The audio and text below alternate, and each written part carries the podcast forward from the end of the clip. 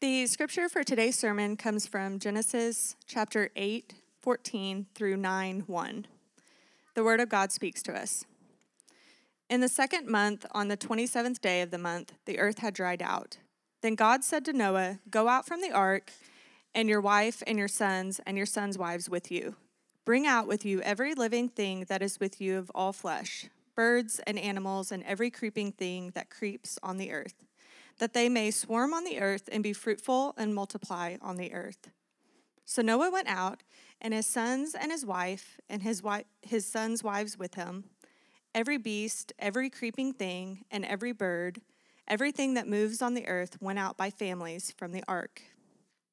Then Noah built an altar to the Lord and took some of every clean animal and some of every clean bird and offered burnt offerings on the altar. And when the Lord smelled the pleasing aroma, the Lord said in his heart, I will never again curse the ground because of man, for the intention of man's heart is evil from his, from his youth. Neither will I ever again strike down every living creature as I have done. While the earth remains seed time and harvest, cold and heat, summer and winter, day and night shall not cease. And God blessed Noah and his sons and said to them, be fruitful and multiply and fill the earth. This is God's word to us. Well, good morning. My name is Chad, and, and this is a this is the backside of the flood story that we were talking about last week, but it's a, a really continuation, uh, linking together all that we've been talking about in Genesis. But I, am struck and, and reminded like this is this, uh, this passage actually touches so closely on just what we sang like the love of God has no end, has no end. It's like how how deep does it go? How wide does it cover? Could it cover all uh, the messes that I've made? Could it cover all that I have been through and done, or or could possibly uh, fall into, or or just willingly run after? And the answer is yes, and we get that from this text. We get that. We see that right here and, and, so, for all the ways in which we struggle to believe, we know things in our head or read it on paper and we could, we could recite it for a test, uh, but struggle to believe it in the practical places, like God gives us passages like this.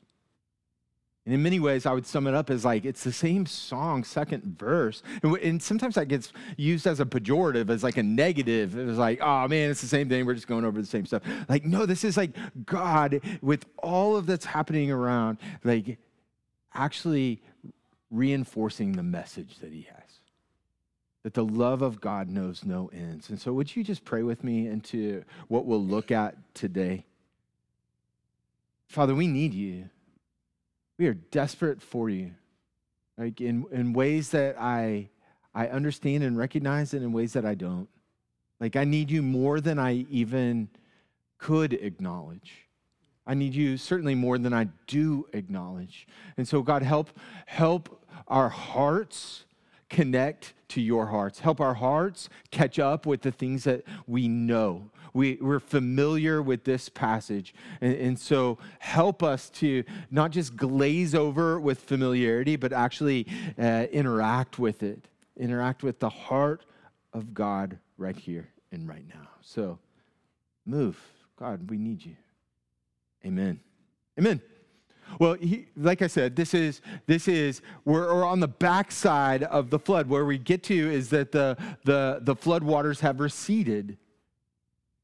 And this, the larger story up until this point, where at the end of chapter 8, is like God has been at work. The, the story all through these chapters is God's work. We've, we, we touched on that last week.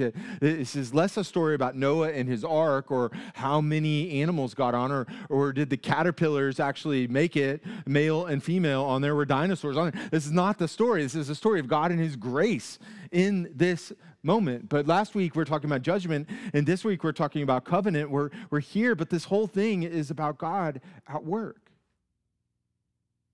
We talked about looking for the verbs in the text, the verbs attached to God right here in the text. It's, it's here. God has been at work. He is at work. He is creating, wasn't he?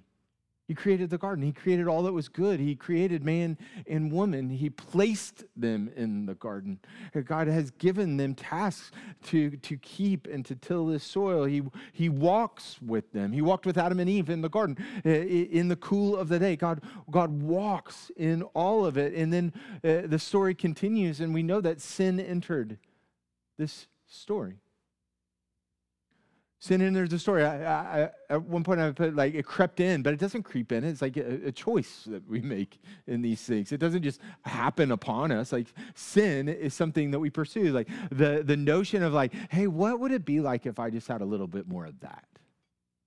And sin entered the story, but we've talked here, and one of the things I just want to reinforce, I want to ring this bell again in your ears, is that sin is corrosive. It isn't just a problem. It isn't just bad. It doesn't just like make you dirty. Sin is corrosive and it, it rots out everything it touches. And that's what we see throughout scripture is sin is corrosive and, where we've come to we saw it in the garden and we've seen it since then is that god judges sin there's no way around it god doesn't ignore sin he doesn't just wipe it away he doesn't just look the other way god judges sin even today.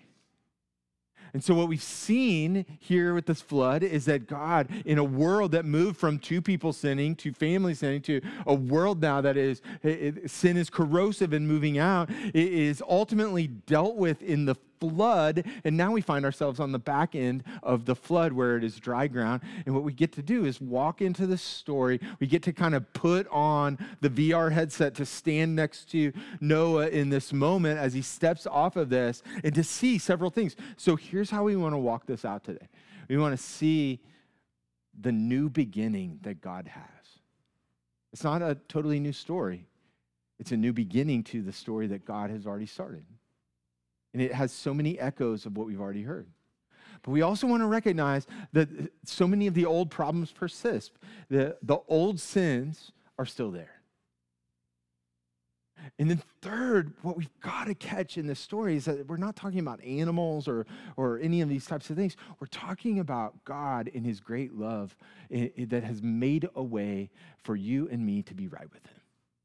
It's a story from the very beginning that we get. And so we'll look that. We'll look at all of it, this, this everlasting promise of God that He's giving it. And so those are our three turns. And, and we just want to dive in right there. We want to dive in with what we talked about. We're talking about the new beginnings after the flood, this new beginnings that God has given in small steps into a new world. Pick it up with me in Genesis, in Genesis chapter 8, verses 14. In the second month, on the 27th day of the month, now I just want to pause right there because I've, I, again, another bell that I just want to keep ringing is that we have a detail specific God. These aren't outside of his purview, and he gives us these details uh, here for a reason. Not so that we could mark it on a calendar as much as to know that God is God is actually concerned down to the details uh, of this story, but your story as well. God is concerned with every bit of it, and, and all of the details in these things matter. It matters as we walk through it. And so on the 27th day of the month, the earth had dried out. We're told later on that it was 150 days in this ark. 150 days that God said to Noah at this point, God said, Go out from the ark, you and your wife and your sons, and your sons' wives with you. And that's important because, because one of the, the pieces uh, in this story, as I encourage you to go back and look at it, is God told Noah to build the ark. God told Noah to go in the ark. God then, again, as we're looking at verbs, God closed the ark. Just think of the mercy of God not to make Noah do that.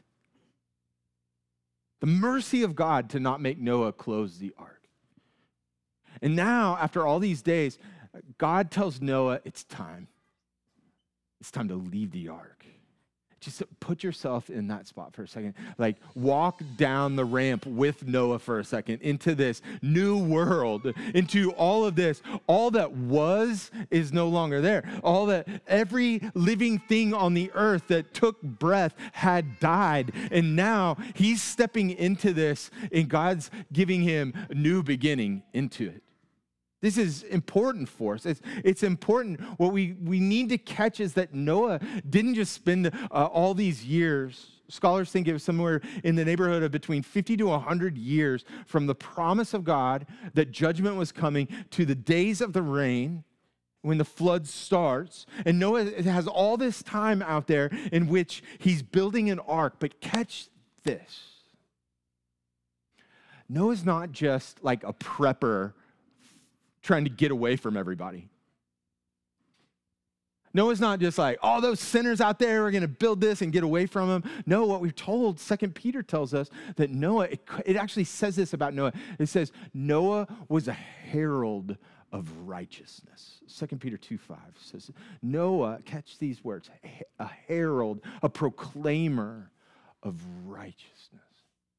He was telling people all these years of the righteousness of God, of the coming judgment of God, when they would look at him and say, What are you doing, you crazy man? What are you doing? We live in a desert. Why are you building a boat?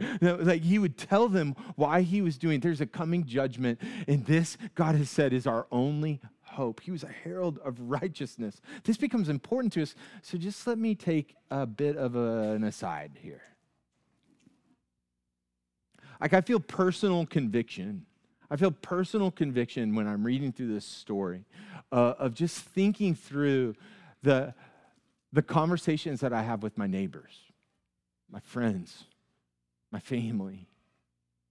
And sometimes we reduce it, like if we're lucky, we'll be like, hey, why don't you come to our church with us?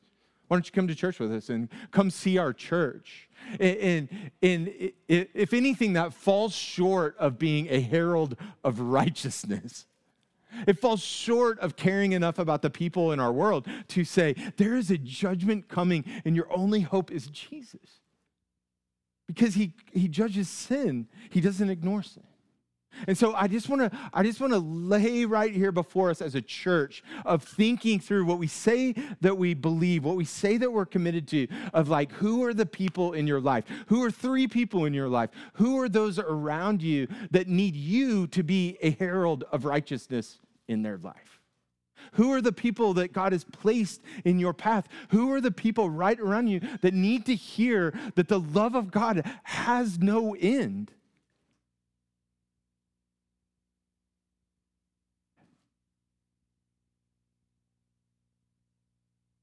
That we would be people who learn from this story that it isn't just about animals and a big boat. That we would hear the message of God and that we would share the message of God. Okay, so back to back to our text right here. Back to our text. Noah spends this time and then he gets on the boat and then he gets off of this, this boat. And God says, Go. God says, Go. Here is a new beginning. And the first thing that Noah does as we step into chapter 9 is Noah prepares an altar and makes a sacrifice. Well, there's all the connective tissue that we've already been through. There's all this connective tissue of like, now we know that sin must be dealt with, and there is one way to come to God. It is through the sacrifice. And the author goes to so much great links to like help us see this is a new beginning that we're talking about a, a, new Adam, so to speak, and a new, a new temple and a new provisions that we'll get to right here, and even a new commissioning that, that Noah is given. We see that. The author is setting this up to let us know that this is, has all the echoes and all the refrain of what we've already sung. It's just a new day, and there is a new beginning.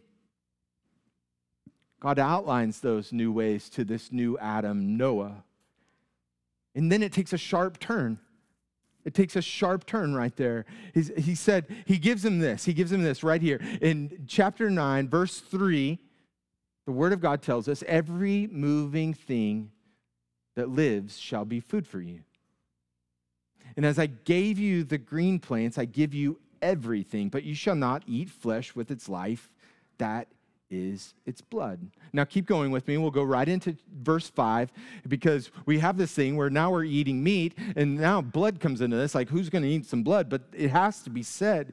And God goes on. And for your lifeblood, I will require a reckoning. From every beast I will require it, and from man, for his fellow man, I will require a reckoning for the life of man. Whoever sheds the blood of man, by man shall his blood be shed. For God made man in his own image. Do you hear the link that is being made? So let's just unpack this for just a second. There's so many kind of weeds to get in here. And listen, we haven't even touched on the hardest ones yet. Like there's so many weeds here. Just, let's just kind of uh, take a quick uh, overview of some of these. God moves from here, you have every plant of the garden to eat from, to now, now it's like here, now you have all the food. Everything on the earth is yours to eat from. Meat is on the table now, literally. Meat is on the table for us. And you're like, amen, good stuff. But then he gives a caveat don't eat the blood. Which you're like, why is God all in this blood business? Well, blood throughout the Bible has a significance to it.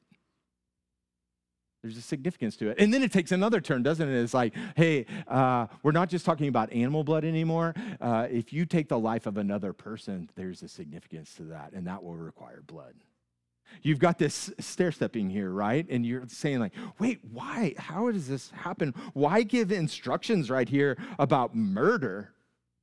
Like, why, why is he suddenly moved from I can eat this to you're going to kill each other? And, and I just say that I think it's providential that we're taking this right before Thanksgiving as we're passing meals and as we're thinking about it. It's like, who hasn't gone, been like, you took all the mashed potatoes? I want to murder you. I want to murder you. So we kind of feel this, right? Uh, but this is a reminder that we that, that though this is a new beginning, we're not back in the garden and we're still under the curse. We're not back in the garden and we're still under this curse. And there's a clear rhythm in this new beginning. All is yours, Noah. All of it is yours. The blood will be important, Noah. It's going to be important as we go forward. So pay attention to how you live. Pay attention to how all of this goes. There's like the same song, second verse. But people bring drama and in this story and our story is no different. Just think about us. How many times have we thought, like, man, if I just get this new thing, that will keep me from sinning? If I just get this new device, I'll never look at that again. If I just uh, move to this place, then all those struggles that I had over there are going to go away. If I just if I just have this in my life, if I would just cut this out, if I had uh, if I had all these kind of walls around me, then I wouldn't fall into that same sin again. If if this were just kind of uh, walling me off from all of it, now I wouldn't have it. We could even get to the point maybe where we try to convince ourselves if I had a whole new world then I wouldn't sin anymore. And, and friends, like that's literally the story we're standing in. And yet, the story is going to move forward in that sin is still present. Here's why because we forget, like, we, we get caught up in, like, were caterpillars on there? How'd they get up? How long did it take them to get up there? Like, all this stuff. Did it take all these years because sloths were slow? Like, we get caught up with all these, like, side issues, and we forget in all the things that made their way onto the ark, Noah packed one himself, which was his sin. Noah packed his sin. And it, wasn't in a bag by his side, it's inside of him. Because he's a man under the curse. And that leads us to our second piece, which is the, there is a new beginning here. There is a new beginning, but there are also the familiar struggles of old sins that lead to big consequences. And so, as we kind of, as we fly over this, this section in chapter 9 i'm going to talk through it. We're going to read a little bit here but like i want to remind you of something. I want to remind you that of noah walked with god we're told that again and again. Noah walked with God. Noah believed God. Noah was a righteous man. Noah did God. He followed after and did all that God commanded. And we're not told, like, Noah doesn't get any lines in this narrative at this point. We're not hearing from Noah's mouth. We're, we're actually hearing about Noah's actions, which matter to us because it's easy to say, oh, yeah, like I believe in Jesus, I believe in all these things. But listen, what, what, what have we said? What is the bell I keep ringing? Is that we practice daily what we really believe. We practice this. But here's Noah and this account in chapter 9 goes forward for us and we need to we need to hear it and we need to hear it clearly in verse 20 it says Noah began to Noah began to be a man of the soil and he planted a vineyard. He drank of the wine and became drunk and lay uncovered in his tent. It didn't take one chapter before Noah, a man of God who walked with God, is drunk and naked on the floor right here of all this. So it goes on. Let me read uh, the next verse to you. It doesn't end there because, and Ham, the father of Canaan, one of the sons of Noah, saw the nakedness of his father and told his two brothers outside. Now, like, let, let's just kind of high level this for a second because there's a curse coming. There's a curse coming here, and there's all sorts of ideas uh, about like just madness of what happens in this story, like crazy suggestions on how this plays out. Uh, w- let's let's not get in the weeds of this. Don't extrapolate this into uh, this means slavery for the descendants of Ham and Canaan. This means all these other things. Like all of those pieces are, are not what the text tells us. What the text is giving us right here, and the narrative is making clear, is like, hey, sin is still very much a part of this story. And even this person who's a faithful man, that all the way later in Hebrews it talks about Noah's faith, is still a sinner in need of a Savior. He's still a sinner in need of a Savior. Not one of us is exempt from that. Not one of us. You and me, all of us, are sinners in need of a Savior. And the second piece that we need to see, and why I've reordered this, is that, is that God, who has made already and makes a covenant with man right here in this story, is making covenant with human beings, with man, in full knowledge of the sin that is upon us. The sin that Noah carries, the sin that all of us carry. And it's here in chapter 9 in which we get further explanation to what was thrown out there in chapter 6. In chapter 6, it, we're told, I will establish my covenant with you. But here in chapter 9, we see that more fully. And so we, we see this section gives us new beginnings, but it's also laced with the old sins because we're not in the garden anymore. We're not in the garden. But the third piece that we've got to see is that we are given an everlasting promise.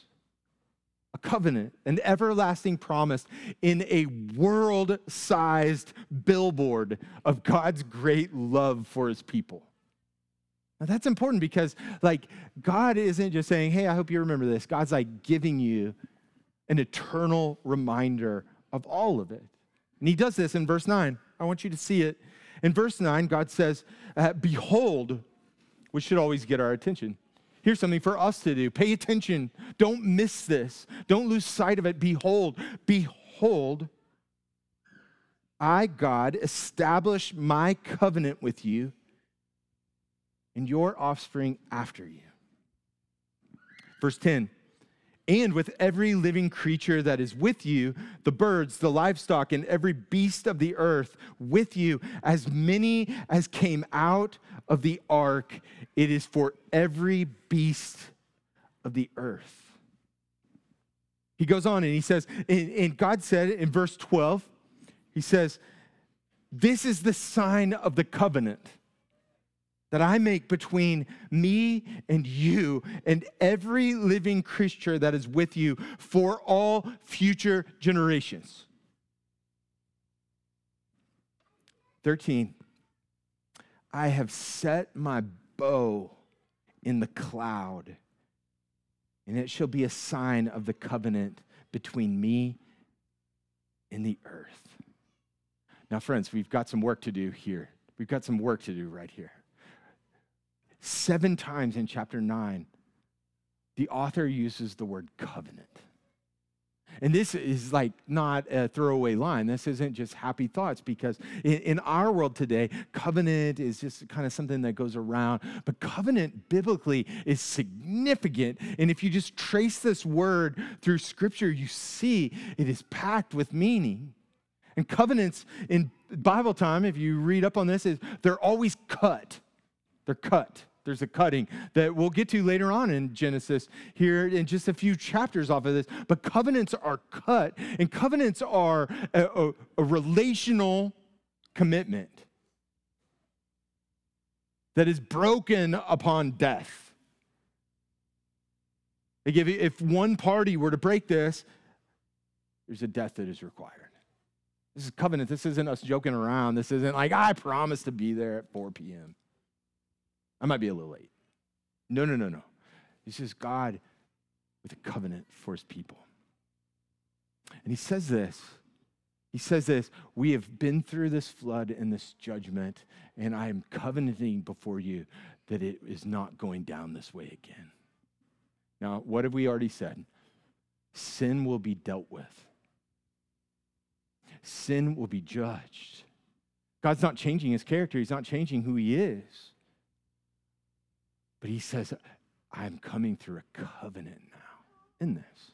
And what do we get? What do we get as we see this? Like this relationship. When, when, God, when God makes a covenant, it is a, a saving relationship. Why? Because like God is making a covenant right here with Noah. And, and, and just imagine, like, Noah, you got to keep your end of the bargain. No, God is the perfect one. It's God's grace. It's God's perfect and eternal loyalty. It's God's flawless faithfulness and infinite love, which says, This is mine. All of this is mine. And yet, he's not counting on Noah to remember every bit of this. And he's not counting on you or I to get every aspect of it. In fact, he's like, Noah, you're a forgetful person. Chad, you're a forgetful person.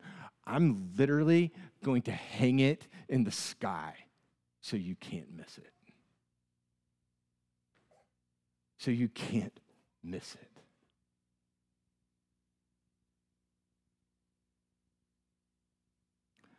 So, what is a rainbow? what is a rainbow?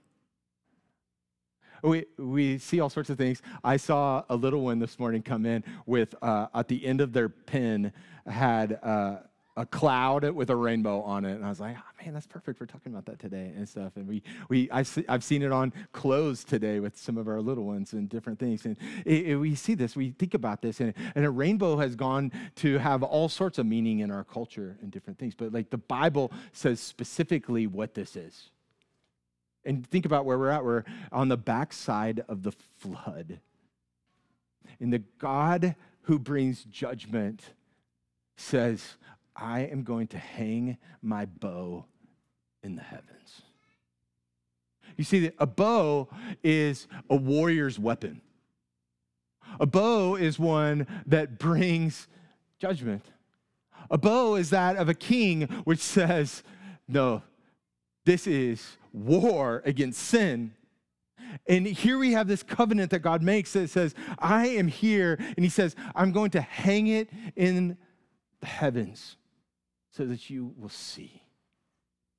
So that you would see and recognize. He does this in light of all that Noah is going to fall into. He does it in light knowing that this world is going to continue to run to sin. He does it in light and hangs a rainbow in the sky knowing that you and I are going to continue to sin and struggle and limp to the finish and fall on our face again and again and think, I should be king and I should rule this place and I have it. And yet, God, for all eternity, who has made a covenant that He has hasn't forgotten, though we forget so often. And he says, Here it is, here's my covenant. But, friends, a rainbow.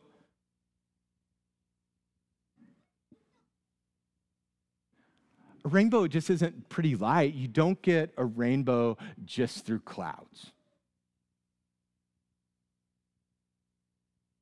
A rainbow requires rain. It requires that rain. And remember, rain isn't just, oh man, that waters the earth and farmers love it. Remember, for Noah, what is rain?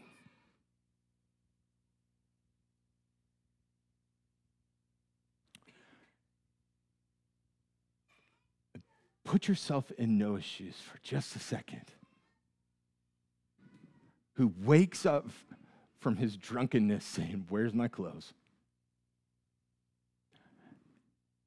And then you see clouds.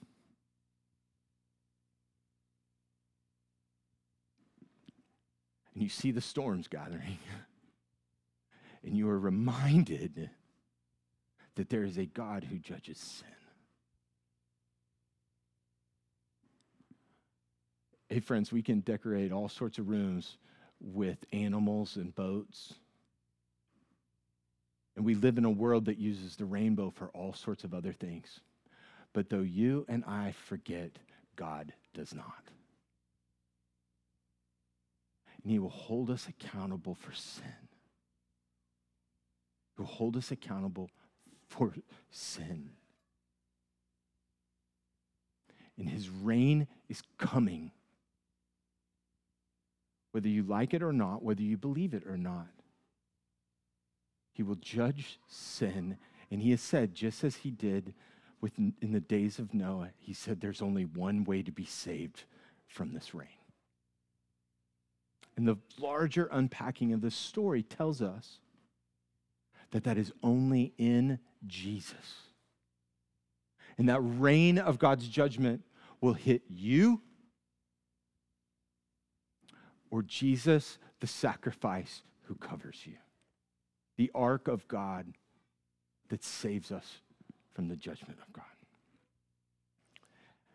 And here's an important piece of that. How many people a whole world. How many people walked by and saw the ark? It wasn't enough for Noah to build the ark. It wasn't enough to just say, Look at that, I did it, God. We can all see that. And we see unfolding throughout Scripture this narrative comes up. Later on, we hear the story of the Passover, in which God requires that his followers to make a sacrifice and cover their doorposts with the blood of that sacrifice. And it's not enough just that they they say, okay, look, here it is. No, the important thing is called the Passover. And why? Because the Lord sees it. It's not enough that you see the ark or see Jesus or say nice things about Jesus. It's that you are in and covered by the blood. It's that we are in the ark and that God, when He looks at us, sees Jesus, our covering.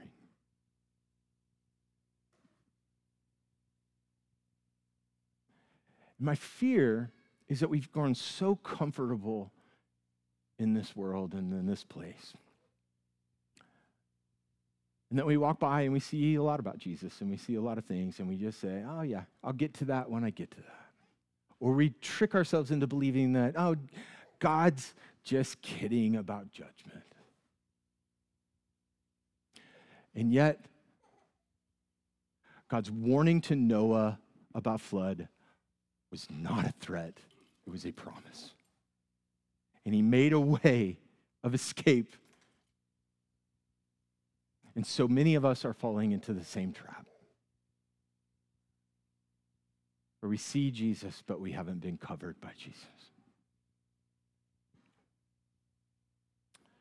I'll leave you with this.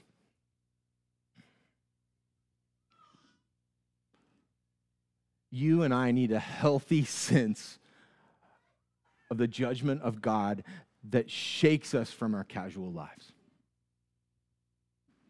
It shakes us from it. We need to be reminded, we need to be stirred, we need a, a, a, a in our bones understanding that our only hope is in Jesus. And God has given us, God has given us an atmospheric warning, a meteorological billboard sign that shows up. And even this morning, as I wake up and I walk out my door, I looked and I saw the storm clouds and the wet ground, in which maybe it stirred something in me that I, I'm, I'm often so numb to. That this rain isn't just an inconvenience to what I might wear today or what it might do to my hair. It is a warning from God to trust and believe in Him. Hear how one pastor says it, and I'll leave you right here. Charles Spurgeon says, again, in the rainbow and in Christ, I see vengeance satisfied. Is not the bow the symbol of the warrior's power? Beloved, beloved, Christ is vengeance satisfied. Those wounds, those bright and burnished jewels of his hands betoken that God demands no more of man. The rainbow, yet again, is a token that vengeance itself has become on our side. You see, it's an unbroken bow. He did not snap it across his knee. It is a bow still. Vengeance is there, justice is there, by which, but, but which way is it pointed? Will you bow your heads with me?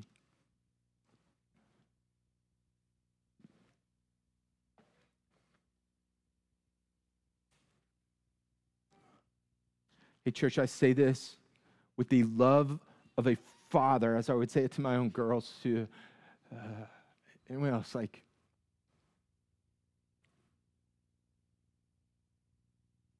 do you know Jesus? In Jesus, the bow of God's judgment faces to heaven apart from Jesus, his judgment falls upon us, upon you. And just like the story of the flood, there's no hope apart from his covering. Because we have a holy God who cannot just tolerate sin, but he has made a way for you and I to be right. I don't care if you woke up in a drunken stupor this morning. I don't care if you have made a mess of things that make Noah's feel like small issues. This God has hung a testimony in the heavens to say, trust and believe in him, and you will be saved.